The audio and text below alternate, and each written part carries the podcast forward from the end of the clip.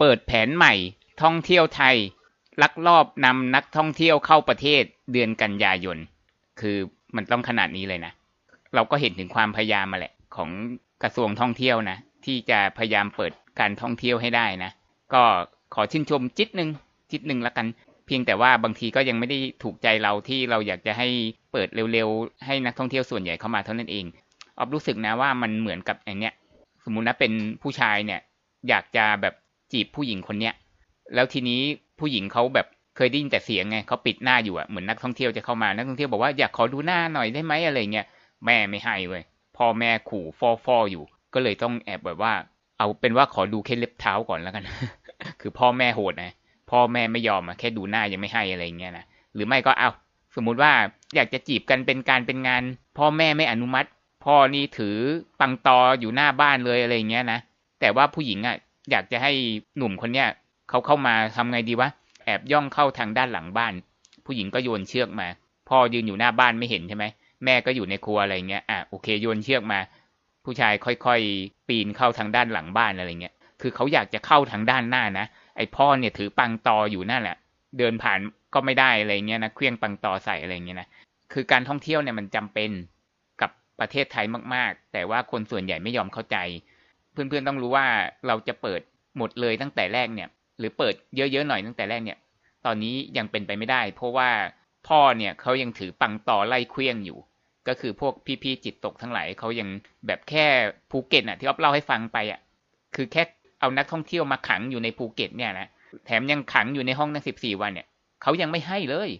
เขาขู่ฟ้ออยู่เลยต่างชาติเนี่ยเขามาได้ยินแผนนี้นะเขาก็แบบว่าอาจจะแบบกลุ่มขมับแบบว่าโอ้ยมันอะไรจะต้องทำขนาดนั้นเลยหรือว่าเนี่ยอะไรอย่างเงี้ย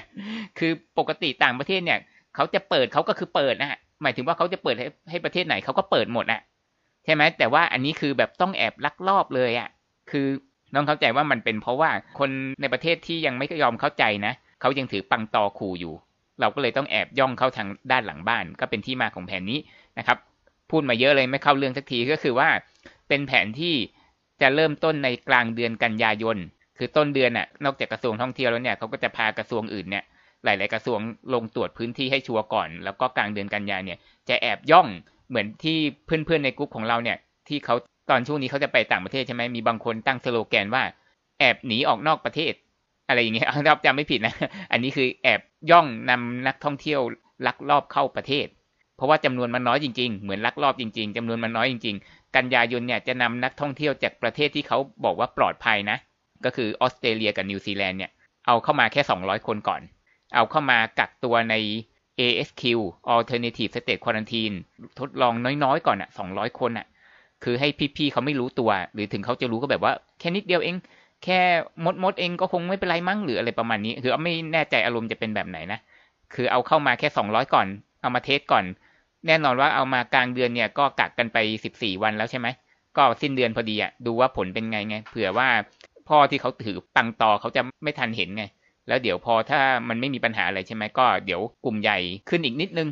ก็คือที่เขาเคยเซตกันไว้ว่าเดือนตุลาจะมีเข้ามา100,000 คนใช่ไหมก็จะตามเข้ามา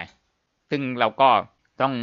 มาให้กำลังใจเขานิดนึงแล้วกันถึงแม้ว่าก็ละเหี่ยอยู่ว่าอาจจะต้องรออีกนานเพราะอย่างที่บอกนะมันคือขึ้นอยู่กับพี่ๆจิตตกในประเทศจริงๆกับหมอทั้งหลายกลุ่มที่เขาต้านกันอยู่เนี่ยคือเขาขู่ฟ้ออยู่ไงเราอยากจะรีบใจจะขาดมันก็ไม่ได้ไงคือเราเข้าใจนะว่าไฮซีซั่นของประเทศไทยเนี่ยคือ10, 11, 12แต่เดือน10เนี่ยเอาเข้ามาได้แค่100,000 คนเองแต่ว่าคนเนี้ยเขาบอกนะว่าเขายังไม่ย่อท้อปีเนี้ยเขาจะเอาเข้ามาให้ได้อย่างน้อย2,000,000 คนก็หมายความว่า11กับ12รวมกันต้องได้2,000,000 คนนะเพราะว่าเดือน10มีแค่100,000 คนเองอ่ะคือแบบว่ามันเยอะมากเลยเขาจะทำยังไงอ๊อฟก็ยังงงอยู่เหมือนกันฉะนั้นก็เรียกว่ายุทธการลักลอบพานักท่องเที่ยวเข้าประเทศคือข่าวเนี้ยต้องบอกจริงๆว่ามีเพื่อนๆในกลุ่มเขาแชร์มาให้เราก่อนคือที่อ๊อฟพูดข่าวเยอะๆช่วงเนี้ยบางอันอ๊อฟก็เจอเองบางอันอ๊อฟก็ได้จากเพื่อนๆในกลุ่มโกนกไก่แฟนฝรั่งนั่นแหละเขาแชร์มาเอาเพนปุ๊บอ๊อฟก็พูดปั๊บเลยอะไรอย่างเงี้ยนะครับแล้วก็ลิงก์ของข่าวเราจะเอาไว้ใต้วิดีโอนะครับนี่แหละคือโฉมหน้าของรัฐมนตรีท่องเที่ยวตอนนี้ก็บอกอีกนิดนึงเดี๋ยวจะนึกว่าเข้าข้างนะครับก็คือคนเดียวกันนี้แหละที่เคยพูดว่าอยากจะได้นักท่องเที่ยวแบบพรีเมียมก็คือเอาแต่รวยๆไม่เอาขี้นกแล้วหรืออะไรเงี้ยคนเดียวกันนี้แหละนะครับแล้วตอนนี้คือเขากำลังพยายามทำแผนเอานักท่องเที่ยวลักลอบเข้าประเทศอยู่200คนในเดือนกันยายนเอาเป็นว่า คนเดียวกันแต่มีหลายอารมณ์มากนะครับแล้วก็คนเดียวกันนี้ก็จะบอกว่าภายในปีนี้เขาจะต้องเอานักท่องเที่ยวเข้ามาให้ได้อีกสัก2ล้านคนมาดูกันว่าจะเป็นยังไงบ้างนะครับตามหัวข้อก็บอกว่านี่นะครับคนนี้เลยชื่อรัฐมนตรีท่องเที่ยวนี่นะครับชูแผนต่างชาติเที่ยวไทยเจาะกลุ่มไฮเอ็นนำล่องภูเก็ตก็ยังมีคำว่าไฮเอ็นอยู่ดีเลยไฮเอ็นมันไม่ใช่แบบนักท่องเที่ยวปกติไงนักท่องเที่ยวมีกระตังอะนะก็ยังไม่ถูกใจเราอยู่ดีแหละแต่ว่าเราก็ทำได้แค่นี้นะตอนนี้ก็ข่าวนี้ก็เพิ่งมาเลยนะครับก็คือ29สิงหามาก่อนเอาพูดแค่ไม่กี่ชั่วโมงเองเขาบอกว่ารัฐมนตรีท่องเที่ยวนี่แหละเผยครม.คณะรัฐมนตรีอนุมัติหลักการโมเดลดึงนักท่องเที่ยวต่อลมหายใจธุรกิจท่องเที่ยวอย่างที่บอกนะธุรกิจท่องเที่ยวตอนนี้ศูนย์มาหลายเดือนแล้วไงศูนย์เหมือนกันไม่ใช่ศูนย์เสียชีวิตศูนย์นะรายได้ศูนย์มาหลายเดือนแล้วมาไม่ต่ำกว่า4 ถึง 6เดือนแล้วอ่ะให้บริษัท Thailand Long Stay ซึ่งเป็นบริษัทที่รัฐบาลถือหุ้นอยู่ 30% เนี่ยเป็นตัวแทนประสานงาน Import ก็คือนำเข้านักท่องเที่ยวต่างชาติไฮเอ็นเข้าภูเก็ตกักตัวโรงแรมกักกันทางเลือก14วันหากกักเกิน21วันเดินทางข้ามจังหวัดได้ก็ยังงงอยู่เพราะว่าแผนเนี้ยมันคนละแผนกับภูเก็ตนะแต่เขาพูดคล้ายๆกันเลยคือเอาเป็นว่าถ้างงก็ไปโทษข่าวแล้วกันเราก็ไม่รู้เหมือนกันนะเขาเขียนอย่างเงี้ยก็เนี่ยรัฐมนตรีท่องเที่ยวกล่าวถึงความคืบหน้าของการเตรียมพร้อมรับนักท่องเที่ยวเข้าประเทศซึ่งจะนำร่องในพื้นที่ภูเก็ตว่ามี2โมเดลด้วยกันอันนึงคือภูเก็ตโมเดลที่เริ่มเดือนตุลาคมเขาเคยพูดไปแล้วโดยไม่กี่วันนี้เอง25สิงหาครม.ได้อนุมัติในหลักการให้ Thailand Long Stay ซึ่งเป็นบริษัทที่การท่องเที่ยวแห่งประเทศไทยถือหุ้นอยู่ 30% เป็นตัวแทนในการดำเนินเรื่องเช่นขอวีซ่าซื้อประกันซึ่งให้นักท่องเที่ยวเป็นผู้จ่ายเองไอ้บริษัทเนี่ยจะตรวจหาเชื้อโควิดให้ด้วยต้องทำการตรวจที่ต้นทางก่อน48ชั่วโมงเมื่อเข้ามาถึงไทยแล้วต้องตรวจซ้ำอีกรอบนึงไอ้นี่แหละไอ้แผน48ชั่วโมงนี่แหละที่อ๊อฟเคยนำเสนอว่าบริษัทสายการบินกับสนามบินในยุโรปเนี่ยเขาเสนอไปทางยุโรเปียนยูเนี่ยนบอกว่าให้เปลี่ยนจากกักตัวเป็นตรวจ48ชั่วโมงก่อนแสดงว่าเราก็ศึกษาเหมือนกันนะเราก็เลยเอามาใช้นี่ไงแสดงว่าเราก็รู้ไม่ใช่เราไม่รู้นะเราก็ดูของบ้านเขาเหมือนกันแต่เราไม่พูดเท่านั้นเองทำไมเราจึงไม่พูดก็คือเนี่ยก่อนมาก็ต้องตรวจแล้ว48ชั่วโมงปกติก่อนหน้านี้เขาให้ตรวจ72ชั่วโมงก่อนมาอันนี้เหลือแค่48ชั่วโมงซึ่งในข่าวที่อ๊อฟพูดไปที่บอกว่าทางสายการบินยุโรปเขาเรียกร้องเนี่ยเขาบอกว่าตรวจแค่48ชั่วโมงเนี่ยมันจะลดความเสี่ยงได้เกิน 90% แล้วพอเข้ามาไทยก็ตรวจซ้ำอีกรอบนึงแล้ววันก่อนอ๊อฟก็พูดอีกว่าตอนนี้ทางสาธารณสุขเนี่ยมีหมออีกกลุ่มนึงไม่ใช่หมอต่อต้านนะอันนี้คือน่าจะเป็นหมอเห็นด้วยหรือเปล่าก็คือเขาบอกว่าถ้านักท่องเที่ยวคนไหนเนี่ยเคยติดโควิดมาก่อนพอหายแล้วเนี่ยคือติดแล้วหายนะเขาจะมีภูมิคุ้มกันอยู่แล้วก็คือพอเข้าประเทศไทยแล้วนอกจากจะแยงจมูกคือวิธีการตรวจปกติแล้วเนี่ยเขาจะเจาะเลือดด้วยถ้าเจาะเลือดแล้วเจอภูมิคุ้มกันนะจะลดการกักเหลือ7วันแต่อันนี้ยังไม่ชัวร์นะยังไม่ไฟนอลคือเขาแค่กำลังคิดกันอยู่เฉยๆว่าตัวเลขที่จะลดให้จาก14วันนี้คือ7วันหรือกี่วันอะไรเงี้ยเขากำลังคิดกันอยู่แต่อ๊อฟก็ยังงงว่ามี2แผนเนี่ยที่บอกว่าล่าสุดมี2โมเดลเนี่ยคือฟังดูแล้วยังงงว่าโมเดลมันต่างกันยังไงก็คือจากนั้นจะให้นักท่องเที่ยวกักอยู่เฉพาะภายในห้องพัก14วันที่โรงแรมสถานกักตัวทางเลือก Alternative State Quarantine คือนักท่องเที่ยวกลุ่มลักลอบเนี่ย200คนเนี่ยนะก็จะกักตัวแบบคนต่างชาติปกติละกันเพราะว่าถ้ากักตัวที่ภูเก็ตเนี่ยเขาจะเรียกว่า Alternative Local Quarantine ต่างกันตรงตัวกลางเนี่ยอันนี้ State แต่ของภูเก็ตจะเรียกว่า Localก็จะต้องเป็น ALQ อันนี้ ASQ อันนี้ไงเหมือนกับคนไทยเวลาเดินทางกลับจากต่างประเทศต้องเข้าพักในโรงแรมที่รัฐกำหนดไม่มีความสุ่มเสี่ยงคือคนไทยไม่ต้องจ่ายนะที่กัก14วันแต่ว่าต่างชาติต้องจ่าย 30,000 ถึง 60,000 บาทโดยเฉลี่ยเมื่อครบกำหนดถึงจะสามารถเดินทางภายในภูเก็ตได้แต่ถ้าต้องการเดินทางข้ามจังหวัดต้องรอกำหนด21วันคือเขาไม่ได้บอกไงว่าไอ้200คนแรกเนี่ยเขาจะไปกักกันที่ไหนแต่บอกแค่ว่า ASQ อันนี้เฉยๆก็แสดงว่ากักไม่แพงไงไม่เหมือนกักไอ้ 200,000 กว่าบาทอันนั้นเป็น Alternative Local Quarantine ต่อมานะครับถือเป็นโมเดลทดลองใหม่ของรัฐเพื่อทำให้คนเห็นว่าเราสามารถจัดการเรื่องความเชื่อมั่นได้ทั้งนักท่องเที่ยวต่างชาติที่จะเดินทางเข้ามาและคนไทยในพื้นที่เพื่อให้คนไทยเห็นว่านักท่องเที่ยวที่เข้ามานั้นไม่ได้ติดเชื้อเพราะตอนนี้คนไทยพี่จิตตกยังกังวลว่านักท่องเที่ยวจะนำเชื้อมาแพร่ในประเทศ เคยบอกแล้วนะถ้าเขากัก14วันไปแล้วเนี่ยต่อให้ตรวจแล้วยังเจอเชื้ออยู่เนี่ยนะเชื้อมันจะเหลือน้อยมากแล้วมันแพร่ไม่ได้อันนี้คุณหมอเขาบอกเลยคุณหมอไทยนี่แหละเขาบอกเลยกลุ่มที่ไม่ใช่กลุ่มต่อต้านอ่ะ200 คนเขาบอกตรงนี้นะคาดว่าจะเริ่มโมเดลใหม่นี้ได้ราวเดือนกันยายนก็ตอนแรกที่งงว่าเอ้าบอก2โมเดลก็อันนึงคือภูเก็ตตอนเดือนตุลาใช่ไหมและอันที่2คืออะไรก็เนี่ยแหละไอ้ลักลอบ200คนนี่แหละคือโมเดลอีกอันนึงนะออฟเดาเพราะว่าเขาบอกไม่ชัดเจนเลยข่าวนี้คือโมเดลใหม่เนี่ยโมเดลที่2เนี่ยคือโมเดล1คือภูเก็ตตุลาโมเดล2คือกลางเดือนกันยาจะลักลอบไม่ใช่ก็มีนักท่องเที่ยวต่างชาติที่สนใจเดินทางเข้ามาเป็นกลุ่มไฮเอ็นด์อีกแล้วมีรายได้สูงต้องเป็นคนจากเมืองปลอดโควิดไม่ต่ำกว่า30วันนำร่องกลุ่มแรกจำนวน200คนจาก2ประเทศคือออสเตรเลียและนิวซีแลนด์คือจริงๆไม่ได้มีปัญหาอะไรกับ2ประเทศนี้นะเพราะว่าจริงๆก็ถือว่าน้อยอยู่แล้วจริงๆแต่ว่าพวกหมอกลุ่มต่อต้านเนี่ยก่อนหน้านี้นะเขาเคยหาเรื่องว่าออสเตรเลียเนี่ยตอนนี้พุ่งซึ่งมันก็พุ่งจริงแต่ว่าพุ่งของเขานี่ยังเดะๆอยู่เลยซึ่ง2ประเทศเนี้ยรวม200คนเนี่ยได้แจ้งความประสงค์เดินทางเข้ามาในประเทศไทยแล้วคือคนพวกนี้เขาต้องรักประเทศไทยมากนะเพราะว่าคือโดนปฏิบัติกึ่งๆคล้ายๆนักโทษเลยแล้วก็จ่ายแพงอีกด้วยแต่ก็ยังจะยอมเข้ามานะสำหรับการดำเนินงานเบื้องต้นกระทรวงท่องเที่ยวกำลังพิจารณาแนวทางทั้งหมดทั้งความพร้อมของโรงแรมบุคลากรประชาชนในพื้นที่มาตรฐานสาธารณสุขรวมถึงการดูแลความปลอดภัยแล้วก็จะเสนอต่อนายกรัฐมนตรีอีกครั้งโมเดลนี้ต่างจากภูเก็ตโมเดลเพราะว่าลักลอบเอาเข้ามาแค่200คนเองภูเก็ตนี่เขาบอกว่าประมาณ100,000คนในเดือนตุลาตอนนี้คือภูเก็ตโมเดลที่ผ่านการหารือในศูนย์บริหารสถานการณ์เศรษฐกิจสบส.มีหลายสเหลือเกินจากผลกระทบการระบาดของโรคติดเชื้อไวรัสโคโรนาโควิด -19 ซึ่งสบส.นี่ไงได้เสนอให้มีการนำเข้านักท่องเที่ยวต่างชาติแบบจำกัดพื้นที่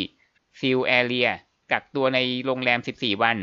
ซึ่งกระทรวงท่องเที่ยวยังต้องการผลักดันภูเก็ตโมเดลคือสรุปอีกทีนะว่าเขาจะทดลองลักลอบเอาคน200คนเข้ามาตอนกลางกันยาก่อนเอามาเทสว่าผลเป็นยังไงถ้าเกิดว่าไปได้ดี1ตุลาเริ่มแน่ที่ภูเก็ตตามที่เราเคยพูดไปล่าสุดมีโรงแรมในภูเก็ตกว่า10แห่งคิดเป็นห้องพักรวมหลายพันคนสนใจร่วมโมเดลนี้และเข้าใจแนวความคิดเป็นอย่างดีว่าต้องซีลแน่นคุมเข้มทั้งพนักงานและนักท่องเที่ยวคือพนักงานเองก็ออกนอกพื้นที่ไม่ได้นะก็ต้องกักร่วมกับนักท่องเที่ยวเลยต้องรอติดตามผลโมเดลใหม่ที่ให้บริษัทไทยแลนด์ลองสเตย์ซึ่งเป็นตัวแทนจัดการพานักท่องเที่ยว200คนเนี่ยเข้าพักในโรงแรม ASQ คือกักตัวคนต่างชาติแบบปกติไม่ใช่กักแบบมหาเศรษฐีก่อนว่าผลจะเป็นยังไงหากได้ผลดีค่อยเริ่มดำเนินการภูเก็ตโมเดลแบบซีลแอเรียต่อซึ่งต้องนำเข้าที่ประชุมสบค.ชุดใหญ่อีกครั้งหนึ่งก็ไปเสนอพ่อก่อนพ่อยังไม่อนุมัติคือกว่าพ่อจะอนุมัติก็คงอีกนานคือพ่อเนี่ยเขามีกลุ่มหมอต่อต้านปนอยู่ด้วยเยอะไงครับมาถึงจุดนี้ต้องบอกก่อนนะว่า200คนที่เขาว่ามาเนี่ยไม่ได้ชัดเจนว่าเขาเป็นคนกลุ่มไหนเพราะว่า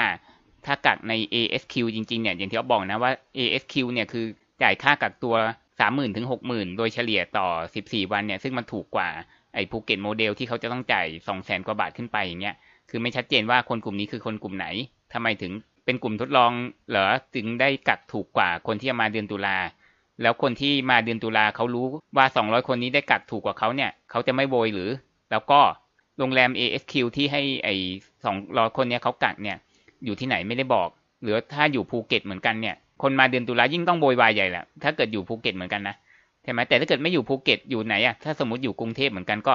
แล้วพอผ่าน14วันปุ๊บ200คนนี้เขาได้ไปไหนต่อเพราะว่าคนที่ลงทุนมากักแพงๆอยู่ในภูเก็ตเนี่ยผ่าน14วันเขาก็ต้องอยู่แต่ในภูเก็ตใช่ไหมแต่ถ้า200คนนี้กักในกรุงเทพแล้วครบ14วันแล้วเขาไปไหนไปได้ทั่วประเทศเลยเหรอมันก็ไม่ยุติธรรมกับคนที่จ่ายแพงๆมากักตอนเดือนตุลาถูกไหมฉะนั้นข่าวนี้เขาก็ไม่ได้ชัดเจนสักเท่าไหร่นะครับเราก็ต้องมาติดตามความคืบหน้ากันต่อไปอีกครั้งหนึ่ง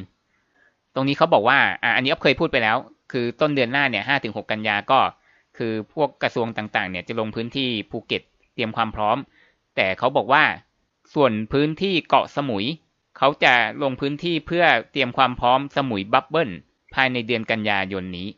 มีสมุยบับเบิ้ลด้วยนะแสดงว่าต่อจากภูเก็ตจะเป็นสมุยหรือเปล่ายืนยันว่าการนำร่องดึงนักท่องเที่ยวเข้ามาจะต้องทำแบบระมัดระวัง เน้นเรื่องระบบสาธารณสุขเป็นหลักซึ่งปกติแล้วคนที่นำเข้ามาเนี่ยจะอยู่ในไทยเป็นเดือนๆเพื่อหนีหนาวหากทำได้ตามโมเดลนี้จะช่วยเหลือภาคท่องเที่ยวให้มีรายได้กลับมาก็แสดงว่าไม่ใช่นักท่องเที่ยวธรรมดานะ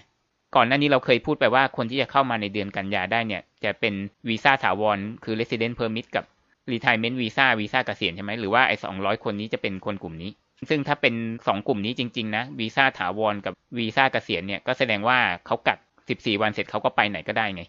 ตามข่าวที่อ๊อฟเคยพูดไปนะครับแล้วก็ย่อหน้าสุดท้ายนะครับเด็ดที่สุดที่อ๊อฟเคยบอกเลยว่ากระทรวงท่องเที่ยวเนี่ยยังคงตั้งเป้าดึงนักท่องเที่ยวต่างชาติเข้าไทย2ล้านคนในช่วง6เดือนอ้าวเดี๋ยวเพิ่ม6เดือนเข้ามาทีหลังซะงั้นแหละ2ล้านคนในช่วง6เดือนตั้งแต่ตุลาขยายเดือนใช่ไหมเนี่ยตอนแรกบอกภายในสิ้นปี2ล้านคนในช่วง6เดือนตั้งแต่ตุลา63ถึงมีนา64 2ล้านคนภายใน6เดือนก็เฉลี่ยได้เดือนละ 300,000 กว่าคนเหรอก็คือมุ่งจับตลาดนักท่องเที่ยวกลุ่มไฮเอ็นด์และกลุ่มหนีหนาวพำนักในไทยเกิน1เดือนส่วนใหญ่เป็นกลุ่มเดินทางมาไทยประจำอยู่แล้ว